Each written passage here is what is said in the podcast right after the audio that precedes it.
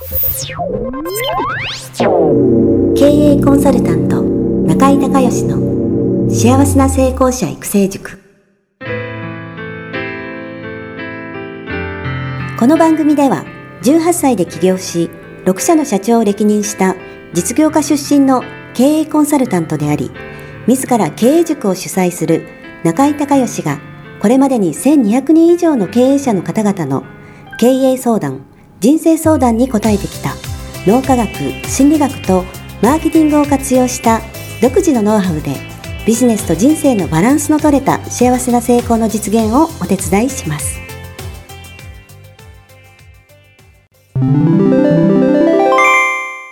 中井隆義経営塾よりお知らせです。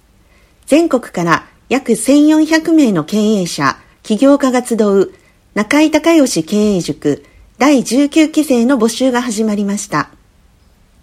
つきましては、中井隆義経営塾幸せな成功者育成6ヶ月間ライブコースのエッセンスを凝縮した体験セミナーと説明会が2020年4月9日木曜日の東京を皮切りに大阪、名古屋におきまして開催されます。リスナーの皆さんは定価1万円のところリスナー特別価格5000円で受講していただけます。お申し込み手続きは、中井隆義ホームページ、体験セミナーと説明会、申し込みフォームの紹介者欄に、ポッドキャストと入力してください。再度アナウンスしますが、紹介者欄に、ポッドキャストと入力すると、リスナー特別価格5000円で受講ができます。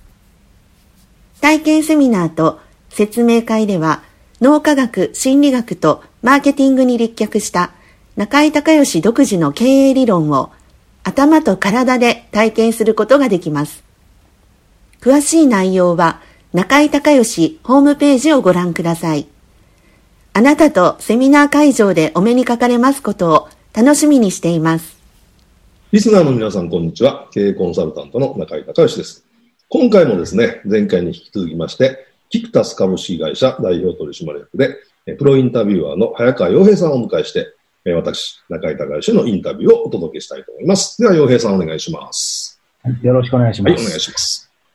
さあ、えー、2週にわたってですね、先生の人生に欠かせないものということで、本と、えー、音楽伺ってきましたが、今日はちょっとガラッとですね、変えて、この質問を先生にぶつけたいと思います。中井先生の人生最大のターニングポイント、一つ挙げるとしたら何でしょう？いきなり迫ります。そうですね。やっぱり18歳の時にレストランビジネスで起業したのがやっぱり自分の人生の中では一番インパクトがあったし、それからそのその時の、まあ、苦労した経験と、それからその成功体験が、そこから後の自分の人生の全てのベースになっていると思うんで、まあ、一番取られたらそれかな。えー、でもね、これ聞いてる方もそうですし、僕ももちろん先生がその18歳で起業っていうのは、その、ある意味、なんでしょう、プロフィール的には知ってますし、はい、今までもさらっとお話伺ったことはもちろんあるんですけど、やっぱりこうやってね、あの、がっつり伺ったことないので、今日いろいろお話伺いたいんです。でもそもそも18でっていうことは、高校卒業してすぐ。大学1回生ね、1回生の、えー、ですね、もう。それは改めてどういう経緯でそういうふうになったんですか？あのね、それはね、これもね、えー、おじいちゃんの教育なんですよ。おじいちゃんの教育でね、おじいちゃんは、あのえー、もともと不動産屋をやっていて、えー、で、うちの親父が飲食を始めたんですよ。はい、で、えー、おじいちゃんがね、その、うちの親父、長男なんで後取りなんですけども、はい、えー、大学1年の時に、その自分が持ってる不動産の小さいビルがあって、はい、で、その、うちの親父にね、お前ここでね、自分で商売しろと。うん、で、その、お前これからね、あの、社会に、社会に出て、プロとして、えー、商売になっていくあたり、うん、ね、えー、経験を積む必要があるって言って、おじいちゃんは、親父に店をやらしたんです。で、親父その時に、クラシックが大好きで、今でも大好きですけど、すごいもう、あの、レコードのコレクターなんですけど、あの、クラシック喫茶ね、名曲喫茶ってのあれ。おいいですね。あったでしょ、昔。今でもあるけど、喋ったらダメなやつね。喋ったり本読んだりしたらダメなやつ。ちゃんと曲聴かないといけないやつ。それを、えっ、ー、と、大学に通いながら、そのおじいちゃんにお金出してもらって、作って、商売やってたんです。やっぱり大学に通いながらなんですね。その第一年の時。へえ。それで、これは、あの、中井家の教育方針だからっていうんで、ある日、ある日、大学入ってしばらく、はじめ、あの、単位登録したりとか、なんやかんや、ね、えー、で、はじめ、よくわからないし、どういう仕組みになってるのかわからない時に、なんか親父呼ばれて、えー、そういうふうに言われて、で、ちょうど、ね、えー、と、うちがやってる、店で、えー、もう赤字で閉め、閉めようっていうところがあって、でそこを、えー、お前にもゼロから全部任すから、やれって話だ。あ、飲食店を。はい、飲食店、飲食店。ゼロからって言っても今赤字って言ったので、ある意味マイナスからですよね、そういう。マイナスからですよね。うん、マイナスから。マイナスからで、で、その代わりに、運転資金に、えー、2000万。おー、すごいな、大学。から借りてくれたで、当時はまだバブル前ですから、あのー、なんていうの、銀行借りてくれ、借りてくれなんで、はい、あのー、親父がね、僕の名前で借りてるけど、うん、その親父が保証人ですから、それいくらでも反抗しますよね。で、えー、その通帳を 2000万という、えっ、ー、と、だから0が2の後に7つついてるわけよ。うん、こう見たことない数字の通帳を渡されて、あ、もう楽勝と思ったんですあ、楽勝だったんですかビビるとか楽勝楽勝って感じだった。うん、うん、楽勝。で、えっ、ー、と、僕は中学2年から親父の店でバイトをしていて、えっ、ー、と、その時だから2年から2、3、えー、5年間、うん、えっ、と、ホールもキッチンももうやってるんですよ。うん。で、えー、いろいろそのオペレーションとかもわかるし、バイトどういうふうに教育したらいいとかもわかるし、まあ、もう楽しようと思った。はい、ところが、えっ、ー、と、1ヶ月目ね、うん、えー、あれほど人生でショックなことはなかったね。うん、経理から1ヶ月の紙面の損益計算書が回ってきて、見たら、なんと、240万赤字なんです。結構大きいですね、いきなり。いきなり、240万赤字なんで。えー、で、えー、2000万を割ることの240ですから、8, 8ヶ月で、えー、資金ショートでね。あ、もうそれもすぐ、すぐ計算したんですね。そう。うん、うわーと思って、でそっから、それまでは、その、えー、そのバイト君たちも、まあ仲良くやろうね、みたいな感じで やってたんだけど、これダメだと。うん、ちょっともっとこう切り詰めないととか、もっとこれこうしないとみたいな風に、まあ、なったんですよね。で、お客さんはそこそこ来てたんだけど、要はもうね、えっ、ー、と、バイトがルーズで、はい、なんか仲仲良しのなんかお客さんとか友達とかには、なんか、すんごいサービスしてメニューにないもん出したりとか、でもルーズなんで、とにかく、うん、かそういう原価管理みたいなやつ。はい、で、えー、で、その原価率がむちゃくちゃ高いよね。うんで、それをじゃあ直してっていうことで、えー、言うんだけど、その、その当時の、そのコックさんやった 人があのー、そんなね、ごちゃごちゃ言うんだったらもう、やめるみたいなんで。やっぱり職人みたいな感じの方なんです職人、職人。うん。まあ、割と腕はいいね、うん、えー、子だったんだけど。だから、僕あの、3回包丁突きつけられたからね。お前殺すぞって言われて、そう。すごいな。まあ、そのぐらい、キッチンとはしょっちゅう揉めてましたね。うん、で、そうすると、今度何が起こるかっていうと、その、僕、僕一人が孤立して、僕対店のスタッフみたいな。あ結構辛かったね、あの時期で。まだあの時18か19になったぐらいかな。逃げ出したいとか、もうお父さんに謝って、なんかもうやめたいとかなかったんですか？あそれはないね。もう成功イメージしかないから。すごいな。で、僕が何を、何をやったかっていうとね。で、その、いつもそのコックがね、でその人辞めてまた次のコックが来たんだけど、それそれもまた同じことにななんだけど、結局、そのコックさんがいないとレストランなんで店が開けないんですよ。ああ、そうですね。え、なんか俺が辞めたらどうなるか分かってるなっていうのがあるわけ。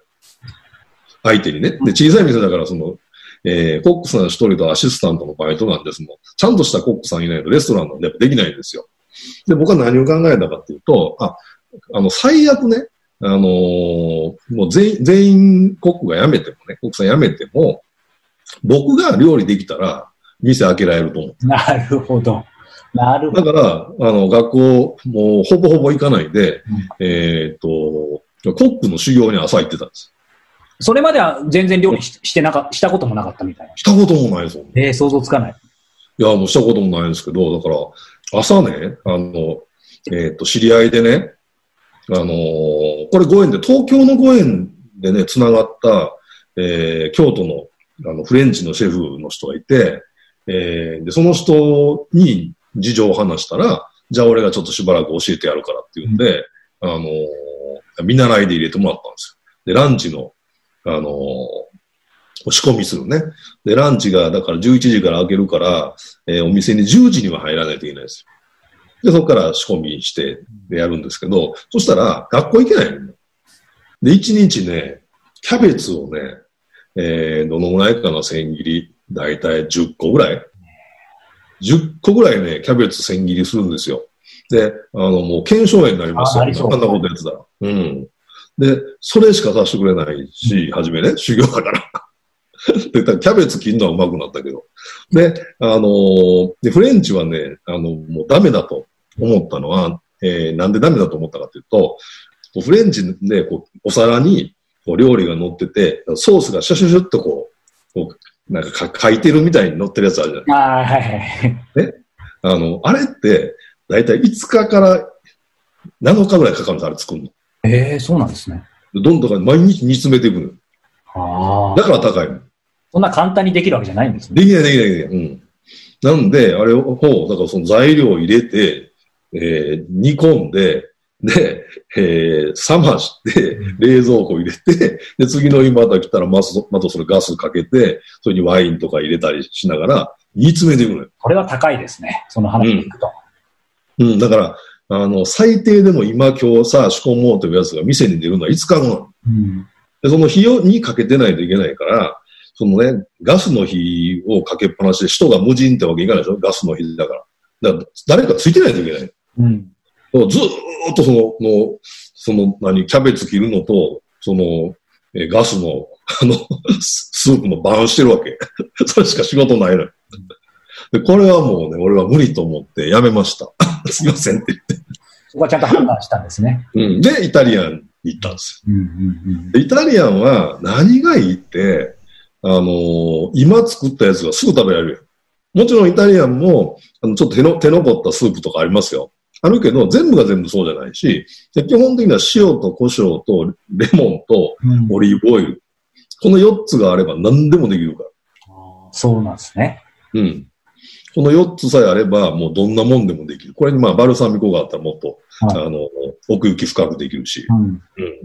で、これイタリアン習いに行って、はいで、やっぱり、あの、コックさんと揉めて、3人目も喧嘩して辞めて、で、しょうがないから僕がしばらく、1年ぐらいかな。1年ぐらい厨房入ってましたね。ああ1年ってまあまあ割と入ってますよね。うん。だからイタリアンは今でも、あの、そこそこ作れるし、あとね、あの、まかない作るのむちゃくちゃうまいよね。ああ、もう話聞いてたけどお腹空いて 何が、何が？まかないってね、結局ね、残ってるもんで作るから、うん、あのーその日、その日に何が冷蔵庫に残ってるかっていうのはわからないわけですよ。で、それで 考えて作るから毎回クリエイティブで。確かに。うん。で僕ね、味見しないんですよ、基本的に。え、なんでしないんですか？うん、いや、なんか、インスピレーションなんで、大体の感覚、感覚で大体この味、これとこれとこれとこれを組み合わせたこの味になるっていうのがわかるんで、あの、途中で味見しない。それはでもそれこそ習って覚えるもんじゃないか。やっぱりそ、そこは、まあ先生ご自身トレーニングですよね。やっぱり、やっぱセンスセンスみたいなところなんじゃないですか？うん、まあ、それもあるかもしれないね。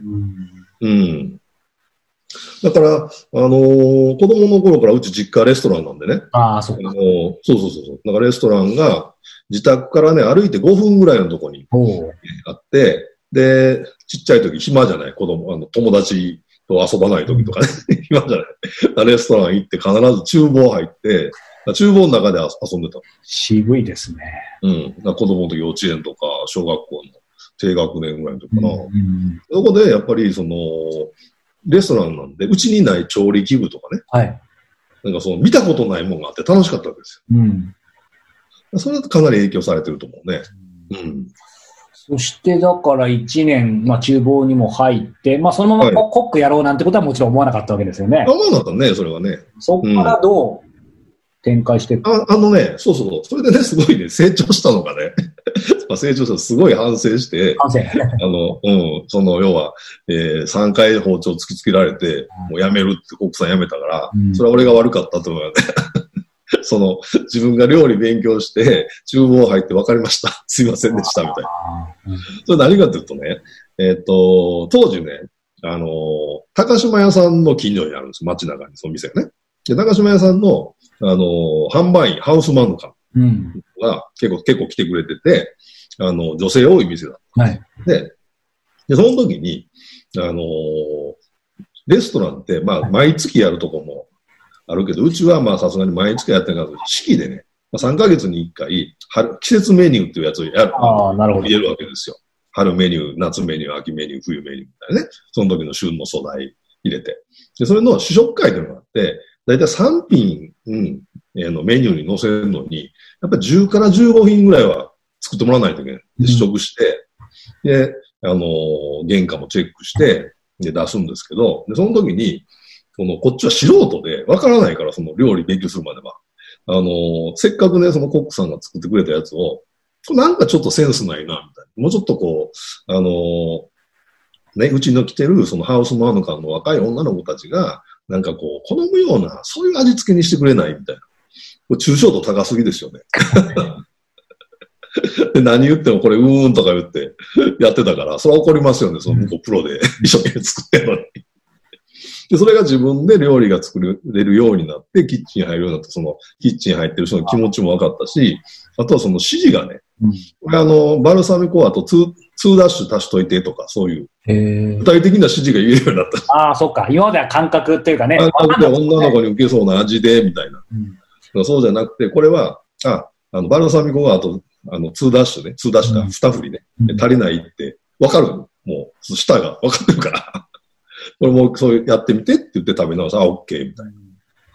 これがね、あのー、すごい自分の中で、その、なんていうのかな、人人生のその、大きな経験で、やっぱりその、なんていうのかな、相手の立場になならないと、やっぱり、ね、お互い人間同士だし、プロ同士、まあ、僕は、あのー、半分は間違ったかもしれないですけど、やっぱりその、なんていうのかな、お店なんでやっぱりチームで回していかないといけないし、ね、その前にチームって一人の子だから、うん、一人一人を尊重するっていう話と、やっぱりそのコックさんっていうのはね、シェフっていうのはプロでやっぱプライド持ってるから、うん、それだけのことを、その要は僕がね、高校とか中学行ってる間に、ね、料理学校行ったり、それからどっかで修行したりとかして、プロとしてずっと何年もキャリア積んでるわけじゃない。だからその人たちはやっぱりそのプライドも理解しないといけないし、えー、そこはやっぱ尊敬に値するところだと思うし、そういうふうにこうなんかこう、こう人のことがこう自分目線じゃなくて、そ人の立場っていうか気持ちっていうか、そういうのがね、初めてそのことで、まあ3回痛い目にあって。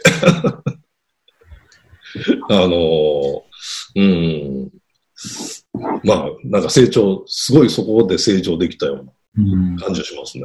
でも逆に言うと、その、今先生がおっしゃってある程度分かったって言った時もまだ21とか、そんくらいですか？そう、21ぐらいね。20歳か21ぐらい。ですよね。だから結果的に普通はそれ、うん、まあ下手したらもう僕なんかまだまだですけど、やっぱ社会出てからね、あの、まあ、普通はね、ほとんどじゃないですか。だからそれが、もう二十歳そこそこで全部、そういう意味では覚え、経験してるとやっぱ大きいですよね。大きいですよね。うん、結局レストランビジネスでも全部人なんで、うんお客さん人だし、従業員人だし、で、サービスするのも人だし、で、料理するのも人だし、もで、業者さんも人だしね。うん、だから、あのー、なんていうのかな、その、業者さんをね、すごい大事にしてたね。うん、それは覚えてますね。うん、そのことで、その、気づき、気づきがあってね、人それぞれの立場があって、気づきがあって、やっぱ尊重してあげないといけないなっていうんで、こう、業者さんに偉そうにする人とかいるじゃない。だすごい、僕はそのすごい親切にしてたし、でも社員旅行に行ったら必ずその担当の配達してくれる業者さんにお土産あげたりとかしてたから、そうすると何が起こるかっていうとね、なんかね、なんか急にブームになって、みんなが欲しい欲しいって在庫切れになったり、欠品になったりする商品とかあるんですよ。年に、えー、まあ1回とか2回とか。で、僕は、なんかそういうふうにその業者さん大事にしてるから、その時に、例えば注文が、えー、なんかの、えー、100個来て、ね、えー、在庫が20個しかないと。そしたらやっぱりそのね、普段からお世話になってるところのその20個届けますよね、その人の気持ちとして。やっぱ最後人ですよね、その商品の人がいないようですけど、当然後ろにいるわけですよね。うん、そうそうそう。うん、るし、なんかキャンペーンとか、なんかお得な、なんか イベントとか企画とか、その案内とかも、まず僕のとこ来る。うん。ずっとやってるから。それは学びましたね。うん、でもなんか今お話伺ってると、その先生おっしゃってる、やっぱり実際中に入って相手の立場を分かってとかは一番大きいと思うんですけど、もう、もう一個なんかこうお話伺いながら、個人的に感じたのが、やっぱり先生そのバランスというか、うん、僕はその、例えば先生とこう出会った時、まあ中井塾もそうですけど、どちらかというと、まあいい意味ですけど、理論派？はいはいはい。理論を大事にしてる。だから説得力あるってあったんですけど、逆に今日のね、ここまでの3種のインタビューって結構その、まあ音楽好きだったりとかっていうのもありますけど、結構直感というか、感覚的なところもすごいある方なので、逆に、なんかその辺のバランスを今の話伺ってそれこそそ、そこももう20代前半でなんかバランスある程度、なんか意識されてたかわかんないですけど、なんか結構掴んだの大きいのかなと思ったんですけど。うん、やっぱ苦労したもんね。苦労しますよ、そんな。うん、朝からコップの修行行って、うん、だから10時に行くでしょ？だから家9時ぐらいに出て10時に行って、で、ランチ終わって、それから閉めて、で、お昼、まかない食べて、でそこから、もう自分の店が、あの、5時から開くから4時に開けて掃除しないといけないから、もうそのまんま自分の店に行って開けて掃除して、で、夜12時までなんで、12時で後片付けしたら1時ぐらいになるね。で、帰って、また次の日朝から、朝9時に家出て修行行くんだから。もう学生じゃないですね。うん、そうそう、だから学校ほとんど行ってる。ゼミ、ゼミと体育しか行ってない。でもさっきのその、こう、まあね、逃げ出そうなんてことはもちろん思わなかったって話ですけど、やっぱりその、まあフレンチからイタリアンっていうところに転換したことも含めてですけど、なんて言うんでしょう。今先生がこう理論立てて話されて確かにその通りだなと思うんですけど、ご自身でこう走りながら気づいたのか、やっぱりまあそれはその後の人生でもそうかもしれないです。何かこう、岐路に立たされた時、分岐点があった時とかって先生は、えー、ケースバイケースかもしれないですけど、基本的に相談するタイプですか？自分で決めるタイプですか？あ僕はね、あの基本は自分で決めますね。うん、相談はするけど、うんうん、情報としてね、相談はするけど、決めるのは自分で決めます、ね、うん、その時に、まあ、なんか決めるための、うん、なんか大事にしてることというか、まあ先生よく決断力とおっしゃってますけど。そうですね。大事にしてることはね、やっぱり最後は、その失敗した時に後悔しないかどうか。ああ。うんこっち、これ、これを言う理由でこれを選んだから、うん、もし万が一外れても、それはもう仕方ないって思えるかどうかっていう。うんうん。うん。まあそこですね、基準はね。決めたらやるから。うん。神様じゃないですからね。いうん、絶対ってことは今でもないわけですよね、絶対。ないないない。ってことは。いや、失敗しますよ。立ち直るの早いから、うん、その、あ、やったっていうことはあったかもしれないけど、もうそれ同じ失敗はしないから。うん。うんそうか。まあ、本当にこのね、ターニングポイント一つってことでね、この、まあ、18歳の起業の話を伺いましたけども、はい、他にもめちゃめちゃありますもんね。まあ、大きな意味で言うと、その次その東京でサラリーマン4年間ね、修行して、そこですごい、えー、柴田良三社長っていう、まあ、お亡くなりになったんですけど、僕のまあ最初のメンター、うん、このメンターにすっごい、あのー、育てていただいたっていう、それもやっぱ大きなポイントだし、で、帰ってきて、えー、実家のレストラン当時14軒ぐらい親父がやってたんですよ。その親父のレストラン全部ついたっていうのも大きいポイントだし、それからその次にあの、あれですよ。親父の弟、おじさんが不動産の管理会社を立ち上げたはいいけども、大赤字でどうしようもなくなって、病気で倒れちゃって で、それを僕が引き取って、えー、2年半で黒字に、えー、して、今も24期目に入ったんで、えー、20年ぐらい続く、まあ、ビジネスモデルを作ったわけですけど、それも大きな転機だったし、あとはその JC で、えっ、ー、と、京都青年会議所で理事長をやらせてもらった、これも大きな、うん、転機ですごい成長、すごいもう JC 強制的に成長させられるから、凄まじい成長しましたよね。で、あとはやっぱり、えっ、ー、と、まあ、経営コンサルタントとしてデビューして、で、本も出して、講演とかセミナーができるようになってっていう。で、中井塾立ち上げてっていう。まあ、それぐらいですかね。人生のターニングポイントは。まあ、結構たくさんあると思うけど。なんでしょう、こう、まだまだお話伺いたいんですけど、最後に、この今回3回目で伺いたいんですけど、そのターニングポイントを振り返っていったときに、はい、うん、共通することというか、ご自身としてこれだけはなんかそのターニングポイントポイントでしてきた、もしくはこれだけは俺はポリシーでしてしなかった、だから今があるみたいなことってありますか？あなんかね、こう、えー、っと、決めたことをやるってことですかね。決めたことをやる。決めたらやる。うん。だからこの会社黒字にしようって決めたらもう黒字に。うん、黒字にする以外のことはもう考えないから。ああ。シンプルだけどもそこなんですね。うん。決めたことを必ずやるみたいな。うん、そこにいろんな不安とかマイナス要因が、まあもちろんあるにしても、もうやる。決めたらね。うん、うん。で、逆に言うと、これちょっと成功するイメージがもう初めから持てないなっていうのはやらない。ああ。うん、イメージできないことは実現しないので、うん、これちょっと難しいなと思ったらもうやめますね。うん、うん、うんでもなんか、僕ももちろん先生のね、すべてを知ってるわけじゃないですけど、先生がされてること、まあこのポッドキャストもそうですけど、やっぱり続、始めたらまず続けますよね。うん。その継続力がやっぱ半端ないなというふうに思いますね。もう決めたらね。さあ、ということでお話尽きないんですが、はいはい、えー、今回、えー、第3回ということで、えー、中井先生のターニングポイントを伺いました。さあ、いよいよ次回は最終回ということで、えー、最後の質問を用意しています。また、中井先生、来週もよろしくお願いします。はい、ありがとうございます。